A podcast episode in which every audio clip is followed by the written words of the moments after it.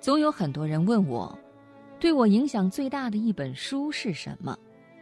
我的答案永远是一样的，当然是新华字典了。要是没有新华字典，没有我从最简单的一个又一个汉字开始认识起，我怎么会有勇气、有能力翻开一本又一本或薄或厚的书呢？如果我不能翻开那些书，我的很多困惑，我的很多未知，怎么能在我的面前陆续打开呢？最小的时候，可能在读《十万个为什么》，获取一个又一个答案。从你最初好奇的一加一等于二，到后来一加一等于二不再是一个简简单单的数学题，而是人生，是大的哲学，是你如何去捍卫常识。当别人因为自己的利益喊出一加一等于三，甚至等于四的时候，你还有勇气去坚持说一加一等于二？从最初只是一个最简单的小学的数学题，到后来与常识、与正义、与真理有关。如果没有那一本又一本翻开的书，你怎么可能有这种成长呢？我们可能都记着这样一句话。华北之大，已经安放不下一张平静的书桌了。那是一个屈辱的时代，但是现代在物质大潮快速奔涌而来的时候，这句话可以稍微的变一变了，变成什么呢？中国之大，找到一颗平静的心，简直太难了。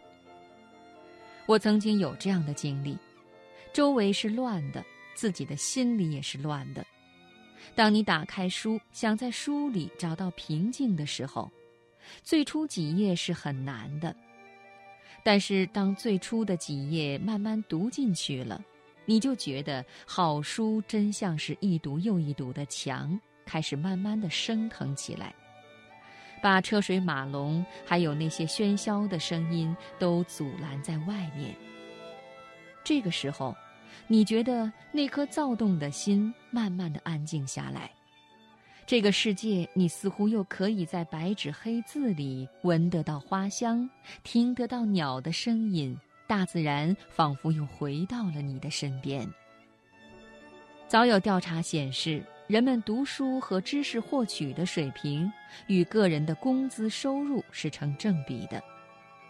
我想，只有你读的书足够多了，你才会更有创意，才会更自信，你才会更有底气，才能获取更多的物质回报。但是这还不是最重要的。书读得多了，你在情感方面会是一个充沛的、获益很多的人，